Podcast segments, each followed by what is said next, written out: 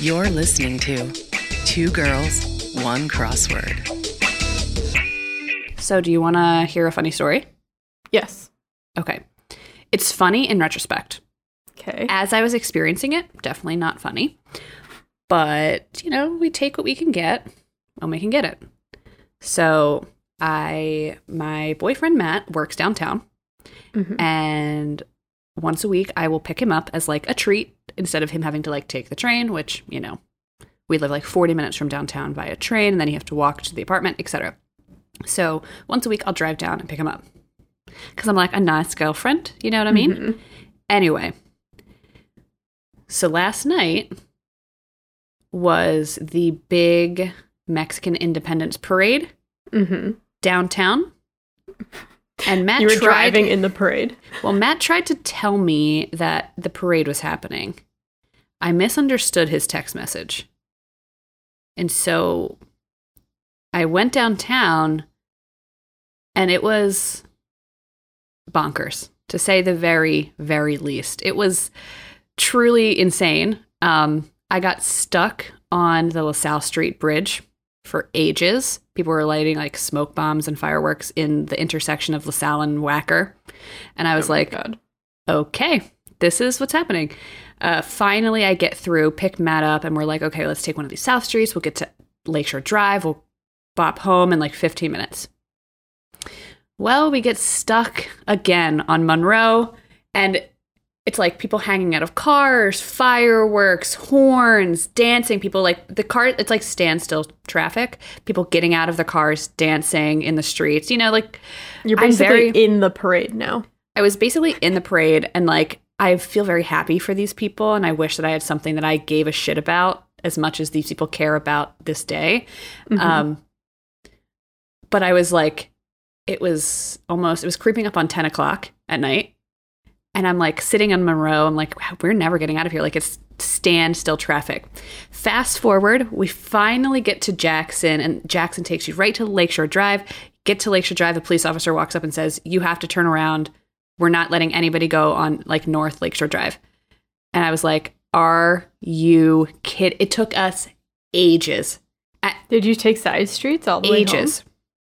What we ended up having to do is without giving had to go- address? yes, we had to go back down Jackson and go to 94 East, but it was standstill traffic. People, it, every intersection was fireworks and dancing and cars and blaring horns and music. And like, it looked like a lot of fun. Like, everyone was having a lot of fun except me, Matt, and the dog that was in the back seat. Um, and we finally got to 94 and it was like a breeze home, but it was just like, if we had known that we had to take 94, we would have taken that from the beginning. Anyway, happy Mexican Independence Day. I'm happy for you all. Beautiful parade. Loved the fireworks. If you're interested in fireworks, I did that, what, last week as a topic? Now you so, know. so like I said, funny story in retrospect. I guess it was there was no part of that where anybody laughed, except I guess just funny, interesting, not funny, haha. You know what I'm saying? I get it. Yeah.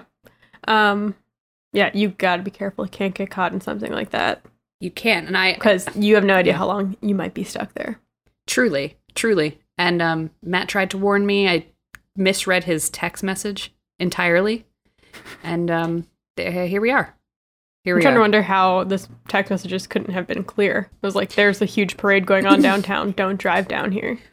uh, well, there's there's a, a typo, Oh, but like it wasn't you. it wasn't a typo that should have changed the meaning of the text message, and it really didn't. But I got hung up on the typo, and I was like, I tried to. I he said he misspelled whacker. Okay, and so then I got caught up. I'm like, what are you trying to say? What is that word? And f- I got him to say whacker, and because I didn't read, I only got caught up on the w- whacker typo. I didn't fully read the text message. Do you know what I'm Classic saying? cheese. classic. You know, I, I care about a typo. I am really bad at spelling, but I, I guess I care about typos. So that's my As fun should. story. Um, that is very fun. Nothing that fun happened to me today. I or yesterday. I Sorry, am, have to. I'm upset because I'm eating tortilla chips, and I feel like our listeners don't want to listen to me chomp on tortilla Mm, chip chips um, during the recording, which is fair. They'd be wrong. Some Okay. people aren't into that. Hmm. Um, but if you are tuning in, tortilla free listening, This is Two Girls, One Crossword. I'm Grace Topinka, I'm Chelsea Rowan. and we're your favorite weekly Podword Crosscast. welcome, welcome, welcome. Uh, I could eat a tortilla chip right now, actually. Yeah, 'cause they make you really thirsty. So then I've been drinking. You know, you can't like. I have to pause my drinking and eating for the day. I'm a grazer. I like to be doing that all day, every day. For the recording, I can't. It's very upsetting. It is what it is. It Shall we get- is what it is. Uh, yes. Shall we yes. get into our Polapalooza? Let's do the Polapalooza. Okay. On remember to follow us on Twitter at the Good Eve Girls. We asked, "Do you use hostels when you travel?" Options were yes all the time, sometimes but not usually, and then never. And no one voted for yes all the time. I didn't vote in this. Mm. The winning choice with 67% was never, and then 33% said sometimes but not usually. And someone commented saying, I'm too old to use hostels, but I did stay in some when I was younger. And I'd like to say that Mm. you aren't too old to stay in hostels. I have seen people of all ages in hostels. I'll say that. If you feel Okay. uncomfortable sharing a room with youngsters, you can always get a private room, still cheaper than a hotel. Mm-hmm. And like you said last time, um, like read about the hostel before you book it because you can get like a, you know, there's hostels that have like 18 person rooms, 20 person Mm-hmm. rooms. There's hostels that have four people rooms, six people rooms, and like if you if you're at like a mellow hostel with a four person room, it doesn't matter what age you are. You know what I mean? Like Yeah, everyone's going to sleep and going to museums. exactly. Exactly. And it's cheaper. Who doesn't like saving money? I do. I certainly do. We love saving money on this podcast. Um, speaking of saving money, should we get into our hits and shits? Yes, I love that for us. um, let me see. Let me see. I guess I'll start with some with a puzzle that I liked. Okay. Uh, not to make you think that there was a puzzle I didn't like this week. Mm, But now I'm suspicious. She's suspicious for no reason.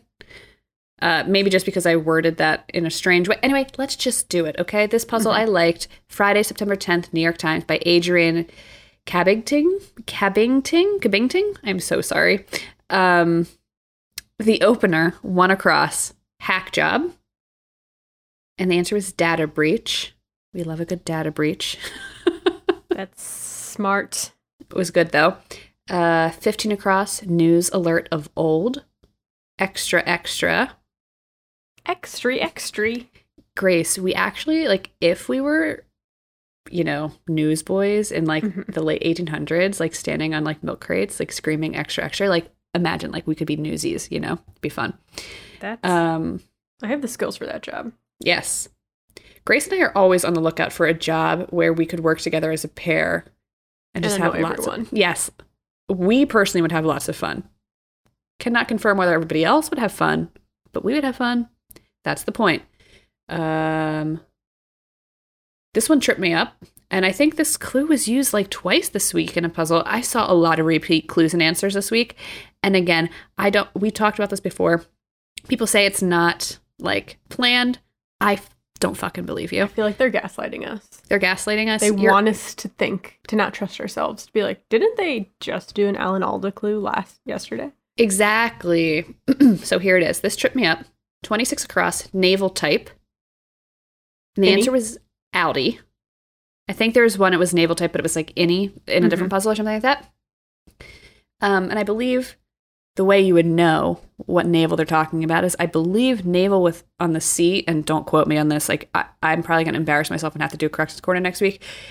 Like the naval people that go on boats, I think that's spelled N A V A L, whereas naval like belly button is N A V E L. I think that's right. But I didn't notice that, and I got tripped up, and I was thinking about the army, I was thinking about They the navy. want to trip you up, Chelsea. That's the point of that clue. I know. I'm sorry. You know this. And then, of course, I I have to talk about this one. 49 across, nickname for Chicago's Cloud Gate sculpture. The bean. I just love seeing the bean in big block letters across the New York Times crossword. It's lots of fun. Most people don't know that it's Cloud Gate, like Yes. Chicagoans. Yes. It looks like a big fava bean, lima bean. No, more Jelly like a bean. Kidney bean. Oh, jelly yeah, bean. it's a kidney bean because it has a curve to it. There's a curve. It's not like a yeah, a lima bean. Anyway, come to Chicago and see the bean. I always feel like the artist is like, I named this cloud gate and I put my soul into it. And everyone's like, let's look at the bean because it Right, looks like exactly. a bean. Exactly. What do you got for me? Well, I learned from the Monday, September 13th puzzle by A. Tariq. Oops. Um, 33 across. State whose flag, with eight gold stars in the shape of the Big Dipper, was designed by a 13 year old. It's my favorite state, Alaska. Yes, I was going to bring that up too.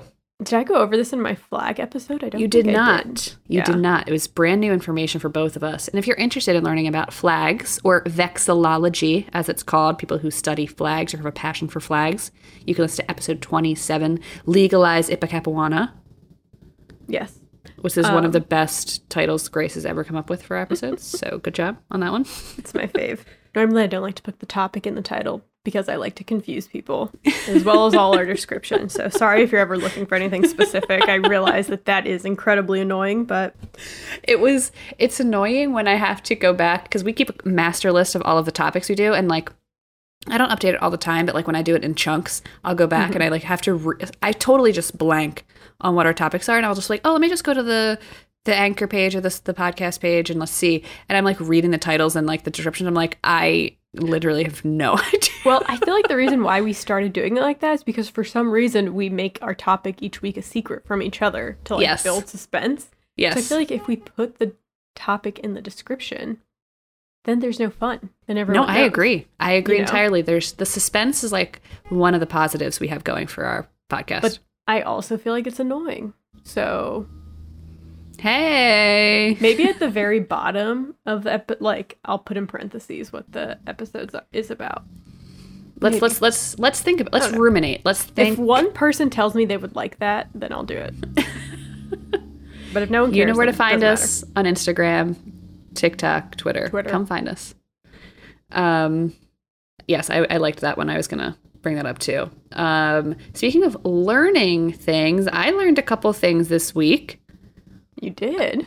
Yes, uh, one from the Sunday, September twelfth New York Times by Alex Rosen, twenty five across. Phenomenon such as the tendency to see human forms in inanimate objects. And this is not what's the word um, Yeah.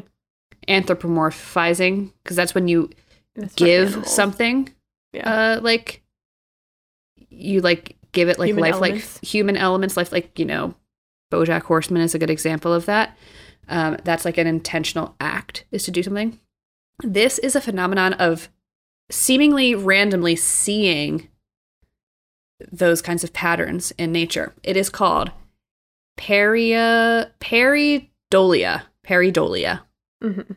spelled P A R E I D O L I A, pareidolia, pareidolia.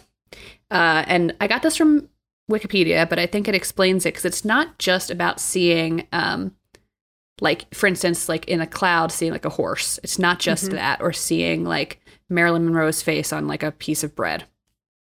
It is the tendency for perception to impose meaningful interpretation on a nebulous stimulus, usually visual, so that one sees an object, pattern, or meaning where there is none. Is this what we are going through when we think that the crosswords are all connected? Maybe this is like when people have angel numbers. No offense to anyone who believes in that, but Exactly. Uh, common examples of perceived images are like animals, faces, or objects in clouds, seeing faces in inanimate objects, or like lunar pareidolia, which is the man on the moon.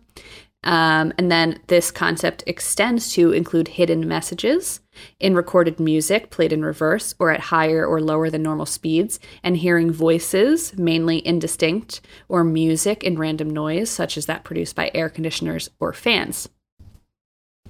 interesting. Well, if Very anyone's sending me hidden messages, I'm not getting them. Yeah, no, you got to try a little harder, okay? You got to try. Um, also, from that puzzle, I really liked this. I just thought it was interesting 50 across. Music's most maligned genre, per critic Tom Connick.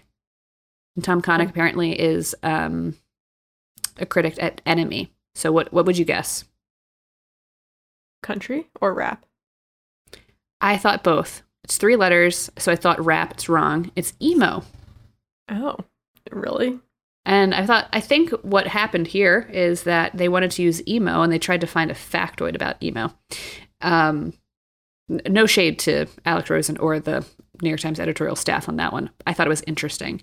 Mhm. Um, I a lo- all of my friends listen to emo music, so I don't run in a circle where people don't like emo. So I find this hard to believe. But maybe But- society doesn't like you and your friends. Yeah, that's true. It's okay. I don't like them either.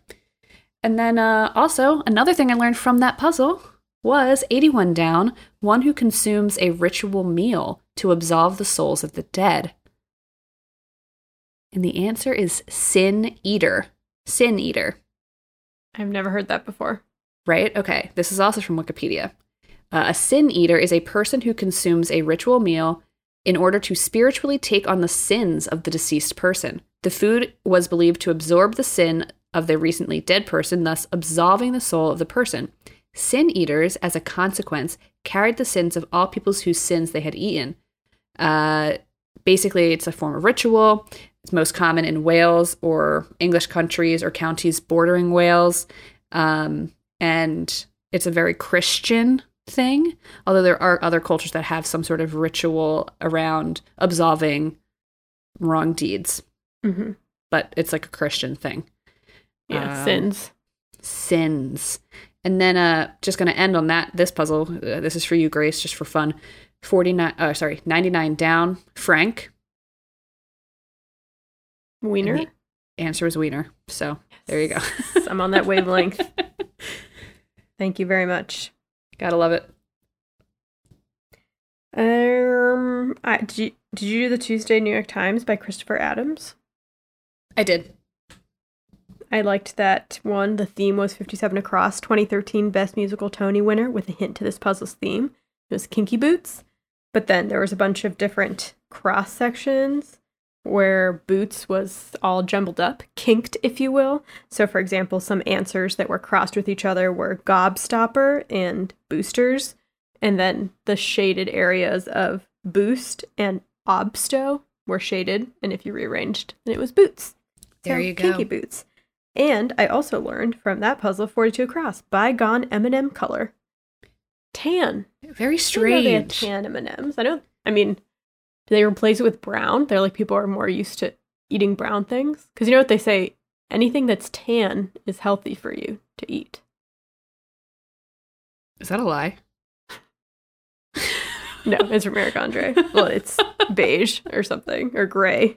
I I I can just tell by the way Grace looks when she says something that's trying to fuck with me. Anyway, um, no, that was kind of weird to me. I was like, I don't know if I could eat a tan M and m It's like eating leather. That's leather. why it's bygone. true. All all true. What else? What else? Um, I did a bunch of uh, USA Today this week. You did. Yes. Um, but before I get into, well, I'm just going to talk about one of them. Before I get into that, I want to talk about the Sunday, September 12th New York Times by Sid Sivakumar. Uh, I liked this. I like seeing this. 28 down. What may be corrected on a trans person's birth certificate? Name. Dead name. Oh, nice. To see dead name in a puzzle was awesome. I think we Mhm. should all like understand what that is and the implications of what it means to accidentally or even some people use dead names like intentionally and I just want to Yeah. kick them in the shins until they bruise badly, um, etc. So, you know, thought that was nice to see that. Uh, and then that's related to what I want to talk about in the Sunday, September 12th USA Today by Jocelyn Burnikel, 15 across, gender blank. And the answer was euphoria, which I didn't know was a term, but then I read about it on Urban Dictionary and I was like, it makes sense that this is a term. Gender euphoria is an experience transgender and non binary individuals feel instead of or along with gender dysphoria. A trans person or non binary person may feel gender euphoria by presenting as their gender they identify with and or by using their preferred pronouns. So it's like, that's what it is. Um, and you'd love to see it in a crossword. Good um cluing for euphoria, which is a fun word in general. It is, yes. It's great cluing for Euphoria. Uh, and I think that's all that I have. Well, I liked the Washington Post Sunday. Um, when was it? September twelfth, Mm. I think, by Evan Birnholz, and it was called Voiceovers. Mm. The theme was just kind of cute. So basically, in the puzzle, they had different shows, um, and then the clues were all like, let's see, let me find an example of one. Um, 39 down, animated film with voiceovers by Idina Menzel and Kristen Bell, and the answer is Frozen. And so on the outside of the grid was the character's name that Idina Menzel and Kristen Bell voice. So Elsa and Anna. So for example, for Elsa, the down clues were pa- uh, like one would be passed by as hours and it was lapsed, but E was written outside of the grid. So E lapsed. And then the next one was scalp woe, ice, but L was written outside. Um, nine down, blank of the tongue, lip of the tongue, but it, it was really an S was written outside. And then uh, gives a hand to IDs, but it's really AIDS because A is written outside. So like uh, basically above the grid, E L S A Mm. Elsa was written, and so they had Lion Oh. King, Simpsons, Family Guy, and Frozen. Ah, and they Um, were all over. Uh, and on the side, like every over, bottom, and to the side. So yeah, voice Okay. over. They were all over, but Okay, that's so good. Oh my We god, he always comes that. up with amazing clues. I know Or and themes. week after week. Um, there was another cute clue from this one that wasn't related to the theme that I thought was fun. 114 across puts out friskies for a friend. Say, and the answer was cat sits. Ooh, that's cute. Oh, That- and um, 15 across plant life question mark, and it was spying. Oh, I love when they do that. Yes. So thanks, Evan. It was fun. Oh, I just realized I actually did have one more clue that I wanted to talk about from the Tuesday, September 14th USA Today by Rebecca Goldstein and Brooke Husic. Um, was 66 across, uh, blank, go my own, sorry, quote, blank, go my own way, end quote, Efron Hudgens duet. Hmm And it's gotta, gotta go my own way. What about us? What, about, about everything, everything we've, we've been, been through? What about trust? You know, I never wanted to hurt you. Anyway, uh, actually, and I had one more. Sorry, I'm just going to finish this off. this Oh is my my, last you're liar. This is from another USA Today one, so I just wanted to let everybody know that I did the USA Todays. Uh, Wednesday, September 15th, USA Today by Zhouqin Bern- Zhouqin Burnikel, Nine Across, The Shib Blank, Ice Dancing Duo. And the answer was the Shib Sibs, so the answer was Sibs. Uh, it was a great way to clue Sibs, because that's Mhm. crosswordese.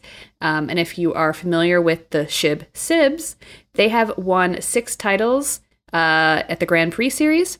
Um, they have a silver medal at the 2009 World Champion uh, Junior Championships. They are two-time members of the U.S. Olympic team, competing in 2014 in Sochi and 2018 uh, in South Korea.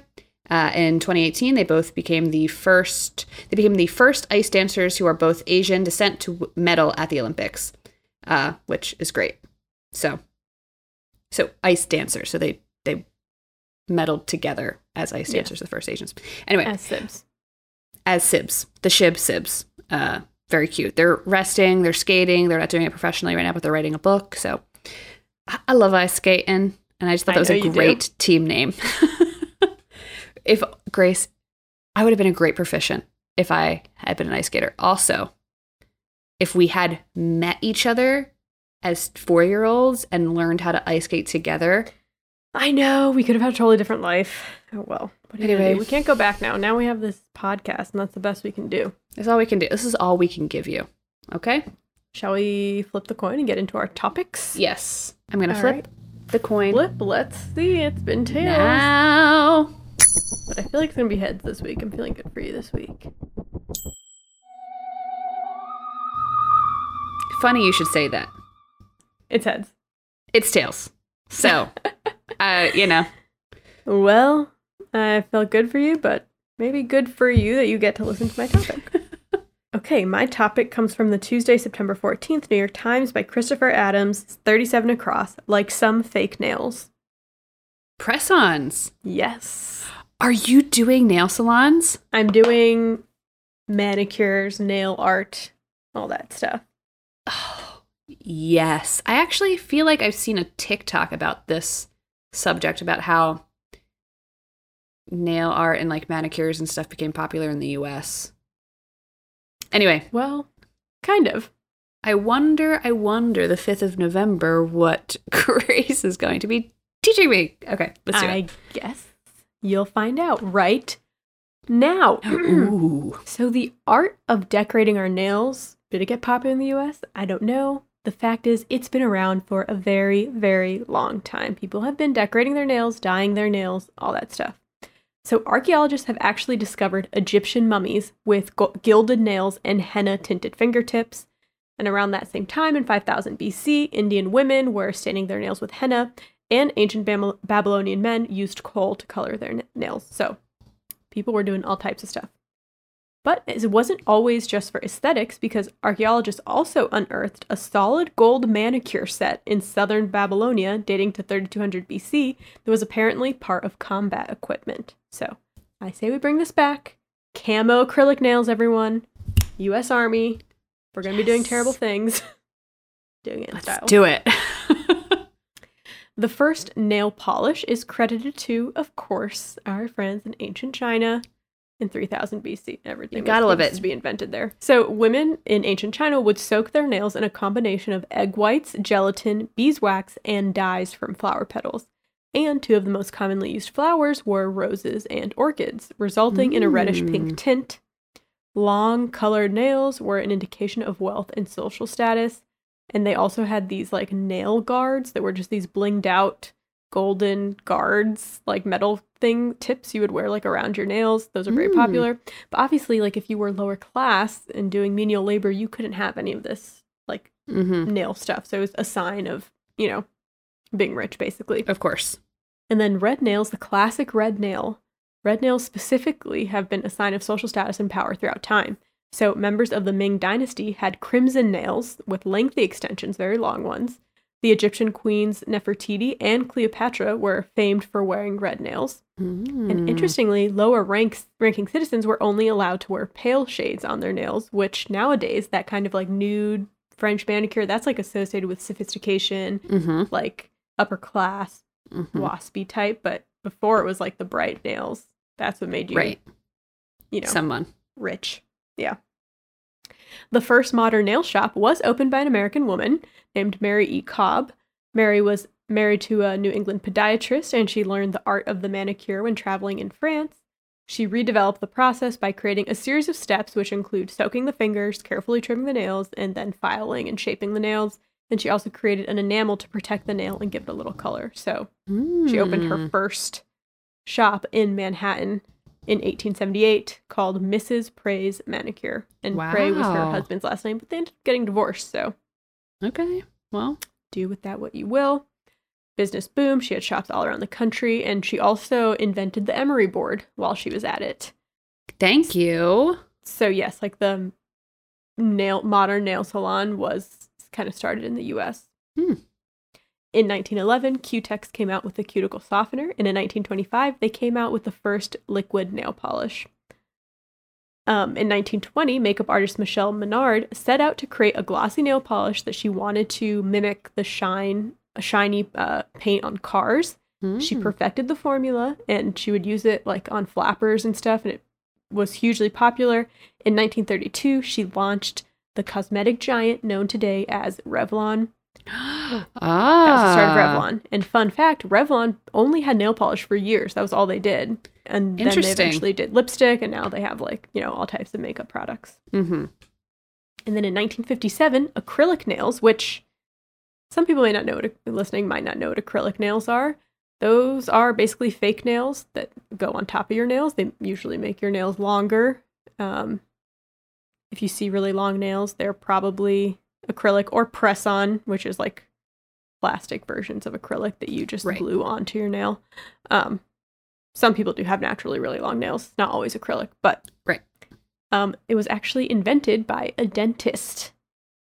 This was in 1957. Frederick Slack was a dentist and he broke his nail at work. And so he used dental acrylic to like make a nail shape. He used aluminum foil as a mold and created like the, you know, the curvature of a nail over it, which is kind of similar to how they do tips now. Like right. if you if you have seen that. Um, but it looked so realistic to him. He, him, and his brother, who's also a dentist, went on to create and patent what is known today as acrylic nails. Wow. It all started in a dentist's office. I just wonder why he worked so hard to like fix his nail. I know. I couldn't really understand why he cared so much. And, and it was like he didn't want anyone to realize he had cut his nail at work. I was like, okay. But Like, how long were your nails that you needed to fix Well, it?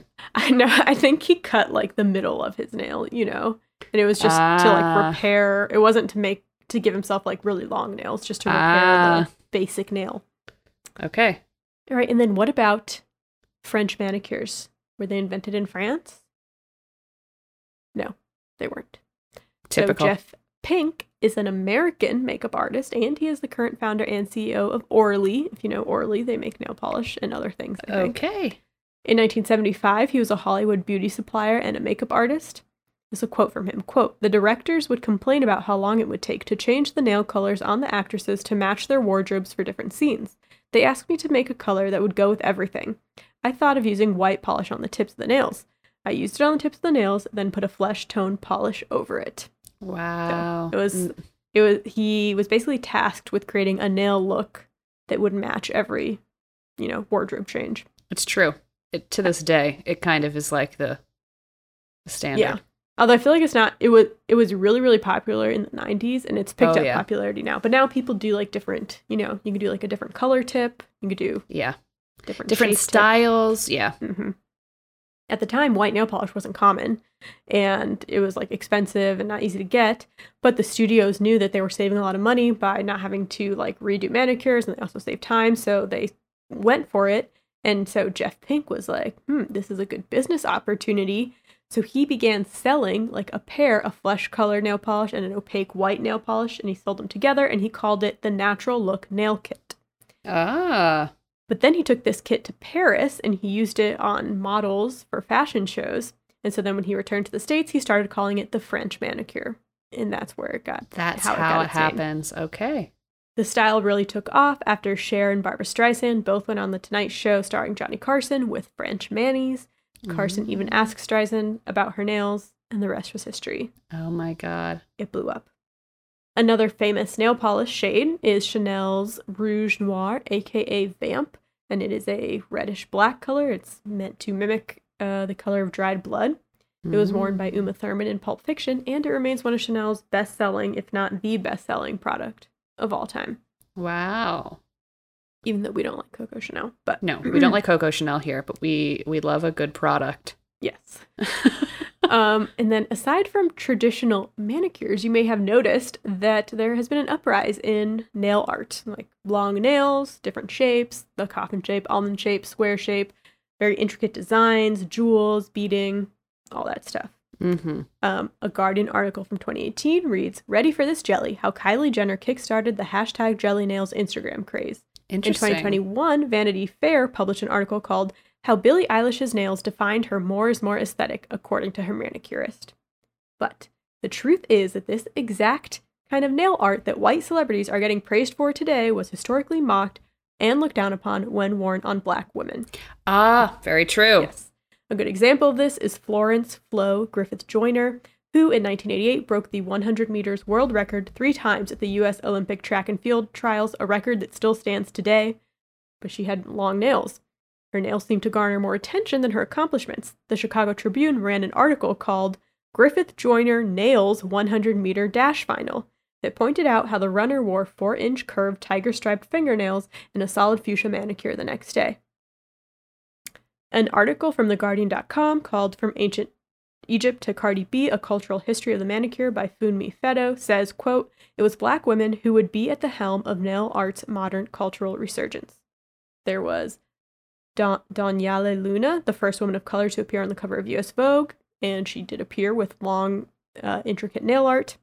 Janet Jackson in the futuristic Busta Rhymes video for What's It Gonna Be, where she had hoop pierced acrylic nails, which a couple years ago, Kim K was credited with, you know, basically starting that trend. Oh, you love Lil it. Kim had her famous dollar bill manicure, which is now at the Museum of Modern Art in New York. Amazing. A quote from this article, quote, these performers helped to create a look bejeweled, flamboyant, and over the top that felt like black women pushing against pushing back against Eurocentric expectations that they should shrink from prominence. Instead, black women were creating their own language around what was beautiful. Ah. However, the style was often looked down upon and seen as, quote, ghetto until white celebrities like the Kardashian Jenner started stealing it. Even in recent times, black women can't catch a break. In 2016, Nikole Hannah Jones was a, is a New York Times writer. She was talked down to by an esteemed white writer at a media conference. He questioned her validity, validity as a journalist and was asked by him whether she would be off to get her nails done. So think about that when you see all these white celebrities getting praised for their, you know, taking fashion risks or whatever with their Mhm, mhm. ornate nails. Uh, I'm going to end with a quote from a Bustle article called Acrylic Nails Will Always Be More Than Just a Manicure for Black Women by Tayo Bero. Quote Acrylics are a way to resist stale stereotypes about appearance and presentation that are both baseless and disproportionately harmful to black women. Aside from the fact that these nails are a part of our history, I like to think that in their own stylish way, acrylics help to push back against the respectability politics that have policed black women's appearance for far too long. When I get acrylics done now, I wear them with a sense of pride and a feeling of cheeky defiance. I still get the same looks from people, though, and it's clear that while they're admiring my nails, they're still likely silently wondering what I do for a living or how I can get anything done with them on. But the difference is now that pride I wear is not just in my appearance, but in knowing that I carry with me a piece of our culture that is also a badge of honor. Damn. End quote. I love it. Yes, I do feel like that is a common like anytime anyone has really long nails, it's like how do you Do anything How do you do this? anything? Yeah, It's like, I've actually seen business. TikToks of uh, people, women mostly with long nails, um, Mhm. teaching you how to do things with long nails. Yeah. Like tutorials, like, okay, not this, this, not this, this, and they kind of Mm-hmm. show you how to do. Because like tons of people are like, I really want long nails, but how do you? And it's like, um, yeah, but yeah, then I- of course it gets praised, you know, when it's seen as like a fashion thing. Oh, of course, of But course. it's like these trends have been around since the '90s. Mm-hmm. I really like that. Um, what was it? Uh, Lil Kim's nails Mhm. are at the Museum of Modern Art. Is that what you said? Yeah, the Amazing. money money nails. uh, Maybe we'll post that on our Instagram Ah, we should go and see them. to New be York. cool. Yeah, Yeah. Meet you in New York. That's nails for you. Oh, I, I want to it makes me want to paint my nails. I'm gonna paint my nails tomorrow. get. Um, I Whether really want to like get my nails. I like it, and I want to get my nails done. I love getting my nails done, but it's just one of those things. Like, I don't want to spend the money on it all the time. It's Um, expensive. In Chicago, it's expensive. In Miami, It really it's much is. cheaper. In New York, it's much cheaper. Although Yeah. that's another issue. You know, cheap labor Yeah. is not always ethical. Yes, true. of the times isn't. But Anyway, maybe I'll just get that kit where you put the gel on and then you put it under the light. yeah, that's what Alex uses. I know. And uh, I have it in my wish list of things to buy when I feel cheeky. There you So- go. Maybe next time you see me, I'll have a cheeky little homemade gel nails. I look forward So- to it. Yes. My topic comes from the Tuesday, September 14th USA Today puzzle by Rebecca Goldstein and Brooke Husic. 43 across. Sing like Mason Ramsey. Yell. Yodel. Oh, oh yes. remember him. Yodel. Is that So a vine? about- It's not a vine. Okay, Okay. so we're going to get into that right now. So I'm talking about yodeling today. Yippee ki uh, But bef- before we get into the madness that is yodeling, let's get into the yodeling mood and we'll listen to Mr. Mason Ramsey's viral yodeling video, which is referenced in that clue. So if you don't understand what sing like Mason Ramsey means, you're about to find out.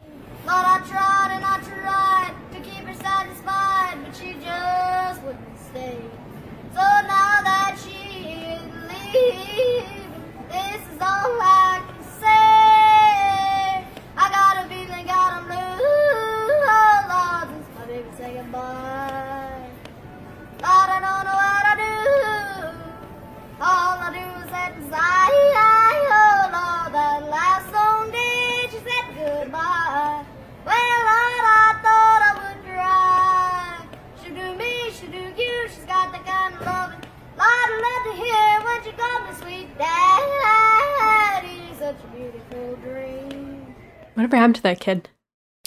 Funny I you like should ask. He was like went on all these talk shows and stuff. Yes. So, okay, we just listened to Mr. Mason Ramsey. If you're unfamiliar with what the heck I just played, um, first of all, Mason Ramsey is an American singer. He went viral in March of 2018 for the song you just heard. Uh, he was yodeling Hank Williams' Lovesick Blues in a Walmart, some random Walmart. He's also Um, like 12. At the time, he was like really young. Um, however many. Okay, he is now signed to like a record label. He has an album and a song out, and he is featured on multiple songs. Like I feel like he was recently featured on like a rant, like like a Lil Nas X type song. I don't think it was Lil Nas X, but something like that. You know, um, he's currently 15 years old. Oh my gosh. So yeah, he was a baby. And I bet you his mom was like, no, you need to sing in front of people. And he's like, Mom, I don't want to sing at Walmart. She's like, No, you have to. And now she's like, See, Yeah. I told you someone I would. told you. Nah, exactly.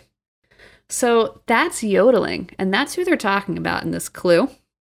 Um, and now that we're in the mood, let's talk about what the heck yodeling actually is. Okay. Let's.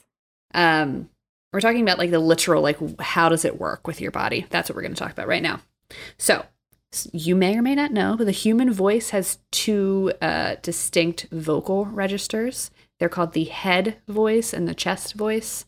Um, most people can sing uh, tones within each of these registers respectively. You know, like you can sing in your chest voice and then you can pause and then you can sing in your head voice. Right. Um, and then there's falsetto, which is uh, an unsupported register and it forces the voice higher without any support from your head or chest voice. So there's two like technically registers like head and chest and then falsetto is like the one above it. Okay. So when ranges like these overlap, uh, it's called passaggio, which is a challenge for untrained singers, though experienced singers can easily control switching between registers. So, yodeling is a version of passaggio in which a singer might change registers several times in only a few seconds at a high volume. Essentially, yodeling is a form of singing that involves repeated and rapid changes of pitch between the low pitched chest register, or chest voice, and the high pitched head register, or falsetto. Uh, and the repeated alternation uh, produces like a very unique sound, like we just heard. For example, the famous yodele e oo, the e is sung in the head, and everything else is sung in the chest. Why do I feel like we can yodel? We absolutely can yodel. So let's go to the Alps and like yodel in the mountains. What do you think? Let's do it. Um, let's see here. Oh, okay. And so then, in terms of notes that you would sing in the chest versus the head, ah, o, and oo are for chest voice, and a and e are for falsetto or head voice. hmm So consonants are used as levers to launch you from low to high. Uh, and it kind of gives you this unique ear penetrating and distance spanning power, which is very important. Distance is important. Okay. Noted. Noted. When you think about yodeling, you probably think about Switzerland, you think about women in dirndls, men in lederhosen, the Alp horn, that big long Ricola horn thing that they have, right? hmm Um, you aren't wrong. Yodeling is hugely uh, popular in folk tradition, not only in Switzerland, but in the Alpine region at large, right? hmm That being said, yodeling did not originate in Europe, okay? Did not. Uh, there's this guy. His name is Bart Plantenga. He's the author of Yodele e Oo, The Secret History of Yodeling Around the World. He is, in multiple articles that I read, he is described as the yodel expert. Take Okay. that do, and do with that Multiple what you will. He's copyrighted that. Exactly. So Plantenga says that yodeling most likely originated in Africa. Quote, at the beginning of mankind, when man decided he could do different things with his voice. More practically, it be- probably began 10,000 years uh, or so ago when animals first were domesticated as a way to keep cattle together. It probably also had a lot to do with people amusing themselves. hmm People still like to have fun. They have Okay. fun, even when they're raising cattle 10,000 years ago. Uh, Plantenga goes on to say that the history of yodeling is complicated and not easily pinned down. So there's no way to know for sure, like 100%, that this technique originated in Africa. Uh, he said, Quote, it probably arose in numerous places around the world independently, but most likely originated in Africa sort of at the dawn of time and spread from there. So, Makes sense. Checks out to me. checks out. Uh, I focused most of my research on alpine yodeling, but I will briefly mention later on some other places that use various forms of yodeling. Uh, so bear with me here. Okay. Let's get into alpine yodeling. Yodeling may be a well known alpine folk tradition performed for pleasure and entertainment now, but yodeling evolved out of a rural practicality within the alpine region. And when I say like the alpine region, of the Alps, I'm talking mainly about Switzerland, Germany, Austria, and a little bit of France. Mhm. Um, yodeling was used to communicate from village to village and mountain to mountain, specifically for communities separated by deep alpine valleys and rugged terrain. Alpine yodelers, yodelers, I'm going to like mispronounce yodel like multiple times. I've said yodel so much today that it doesn't even sound like a word anymore. It sounds like I'm yodeling. I'm like yodely, yodelay, yodelay, like literally.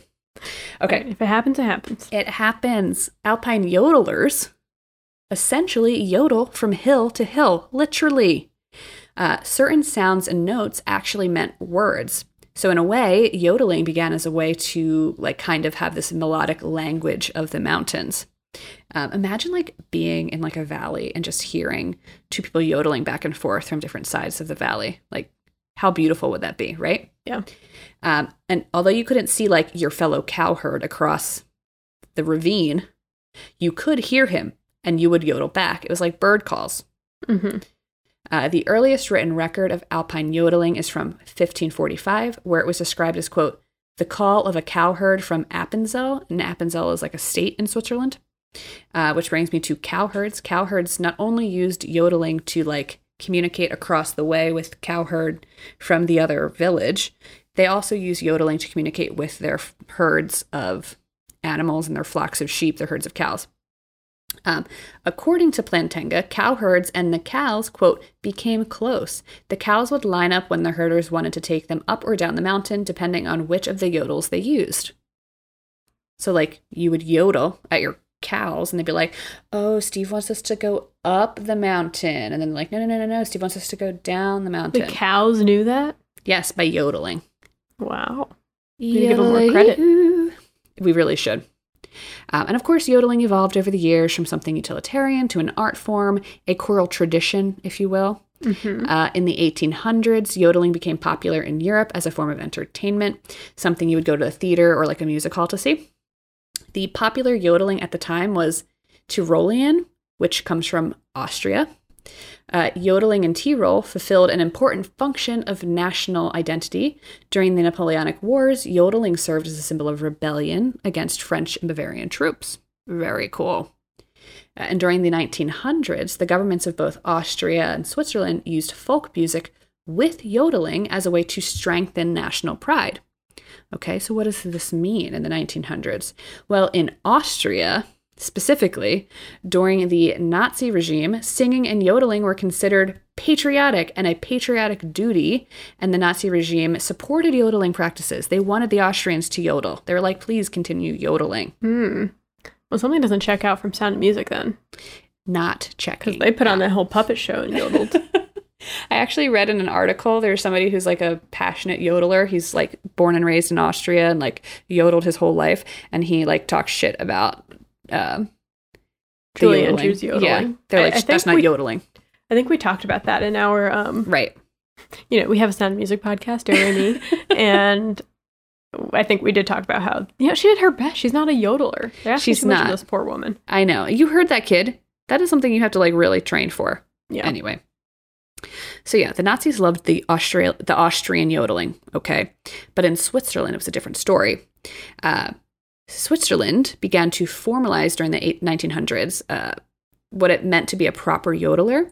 Uh, they published a yodeling school manual. I'm not even going to tell you what this thing is called because it's in German and I, I just couldn't even Fair. um, and this was published in 1943. And the goal of this manual was to promote the proper Swiss yodeling way and to define its distinct form from that of the yodeling of neighboring Nazi countries, uh, Austria. Uh, it's basically, the ulterior motive of like setting down like a formalized version of Swiss yodeling was to, you know, affirm Swiss, na- Swiss national identity and to kind of distance themselves from the Nazi regime. Along the same vein of maintaining the Swiss way of yodeling, some passionate Swiss yodelers formed the Swiss Yodeling Foundation, sorry, the Swiss Yodeling Association, uh, in order to promote Swiss yodeling and to curb Tyrolean yodeling influence. Like I said, Tyrolean yodeling was what was the most popular. Uh, the Swiss were not happy with that, uh, and they wanted to preserve their own folk music and customs. And with the Swiss Yodeling Association, they were able to do that. Um, from what I could understand, so I tried to go on the Swiss Yodeling Association website, and everything was. I could not read it, even with the It was Swiss translation. to you. It was Swiss to me. I didn't get a thing. Uh, so, but from a different article, from what I can understand, is that um, to be defined as a proper yodeler by the association is apparently a very rigorous and competitive process. There are tons and tons of rules. And up until the 90s, there was an ultra conservative group. Like women weren't even allowed to be in the group. Wow. They are now, thankfully, um, but they used to not be able to. Um, and they they said like this association is like Olympic level of rigor to get in. I'm Like okay, fine. Um, let's see. Oh, yeah, this is a oh, this is a quote that I wanted to. I'm going to read this quote about the the yodeling.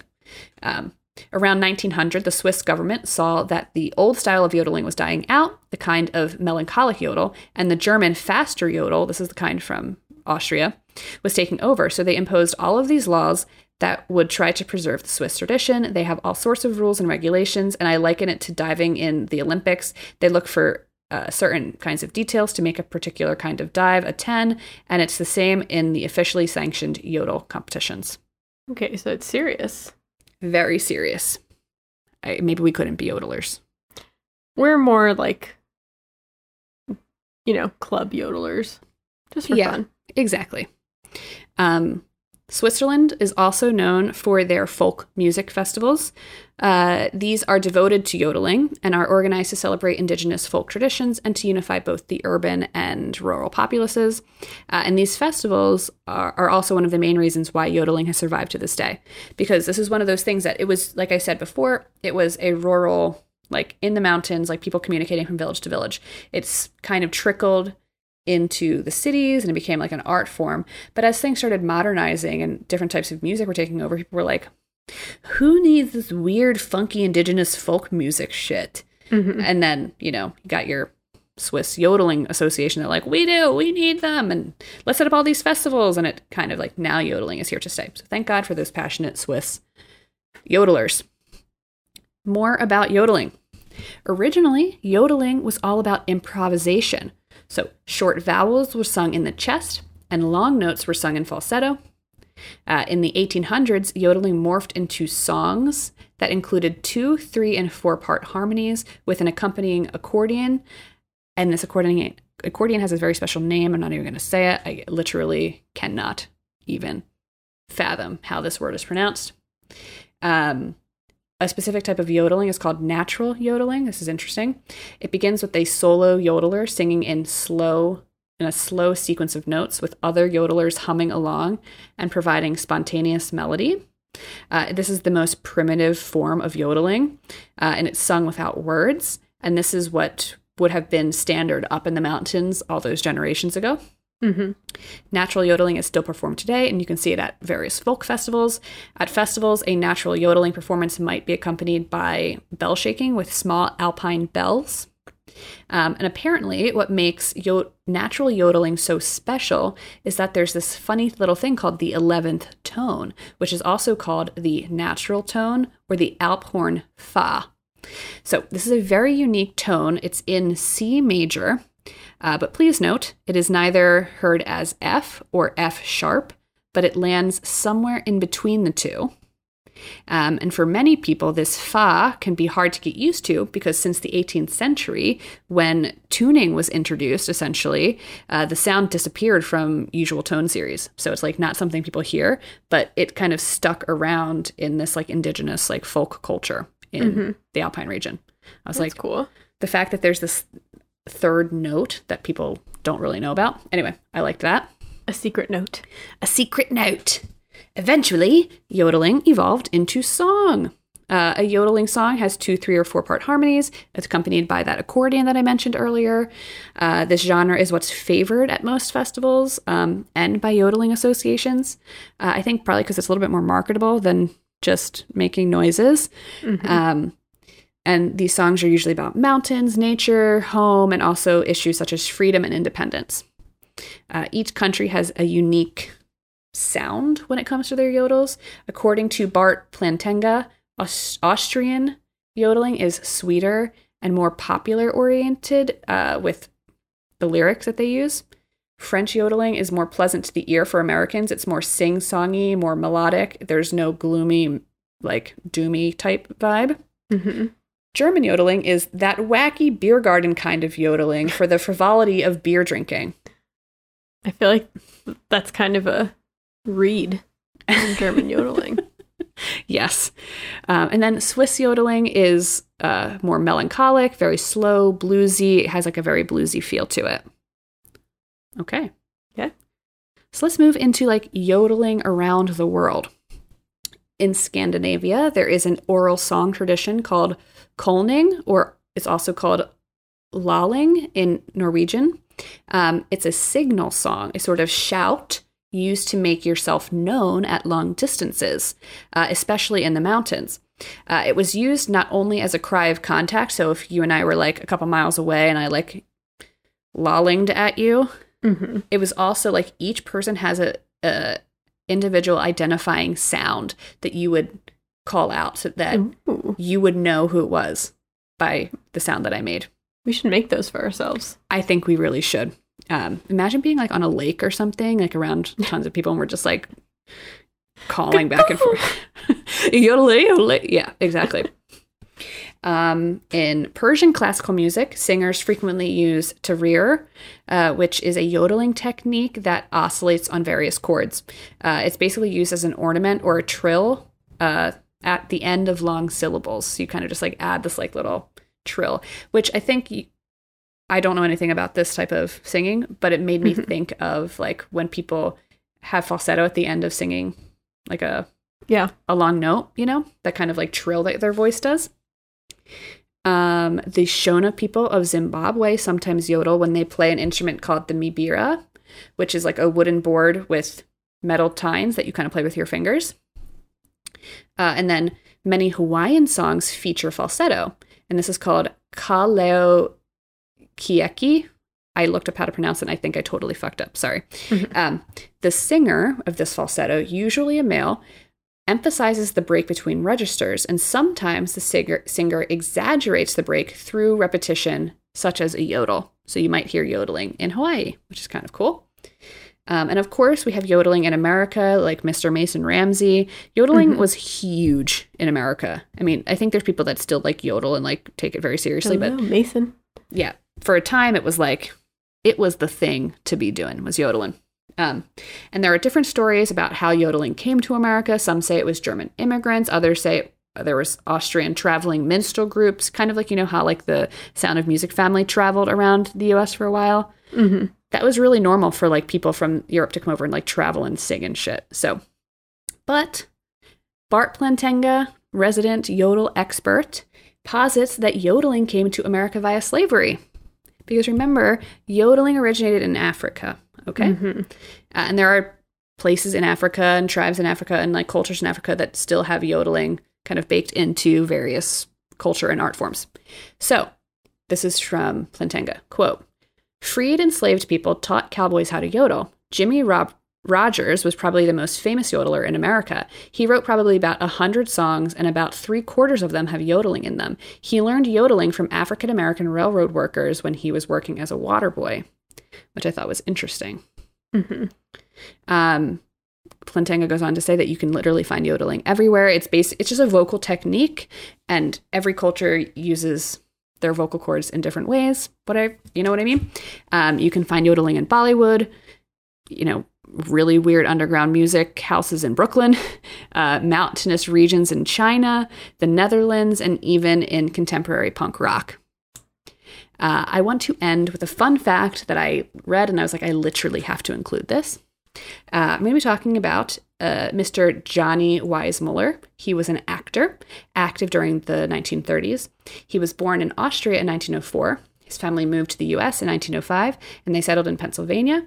Weissmuller grew up learning yodeling from his family, and at many gatherings they had surrounded, he was surrounded by his Austrian family members, so they would all be yodeling all the time.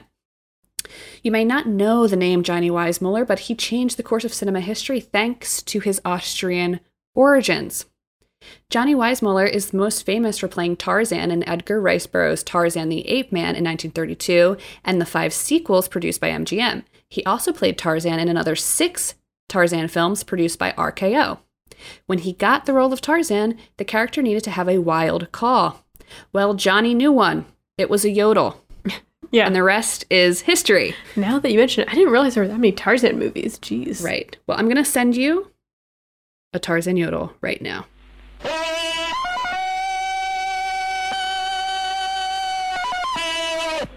What was the obsession with a human raised by monkeys that they made so many damn movies about it? I know, and like a human raised by wolves, that was a whole thing. Yeah. Anyway, what you just heard was Johnny Johnny Weissmuller's Tarzan call, his Austrian yodel. Uh, that's a that's a fun fact for everybody today, and that's yodeling. That's yodeling, y'all. That's yodeling, yodeling, yodeling. That sounded pretty good. Don't let the expert know. right. Bart Plantenga is listening. He's like, "You're ruining the art form." Actually, he seems like a pretty nice person. anyway, what do you? Where do you get that from? You think he's nice? I guess just the way he's doing a lot of interviews. he's doing a lot of interviews. He's talking. He seems to be very forthright about like this is not a white person's thing, you know. So I like Yeah. I like that about him. All right, yeah, we'll take that. It's a small small things we just take as wins these days. Um, well, that's yodeling. it is. It is. Thank you for that. You're welcome. We will work on our own yodeling calls, and if you need another way to contact us, you can find us on Twitter at the Good Eve Girls Or Instagram at the Good Evening Girls, or TikTok at the Good Eve Girls. and uh, we'll yodel you later. All right, y'all. Keep curious. We'll see you next week. Bye. Bye.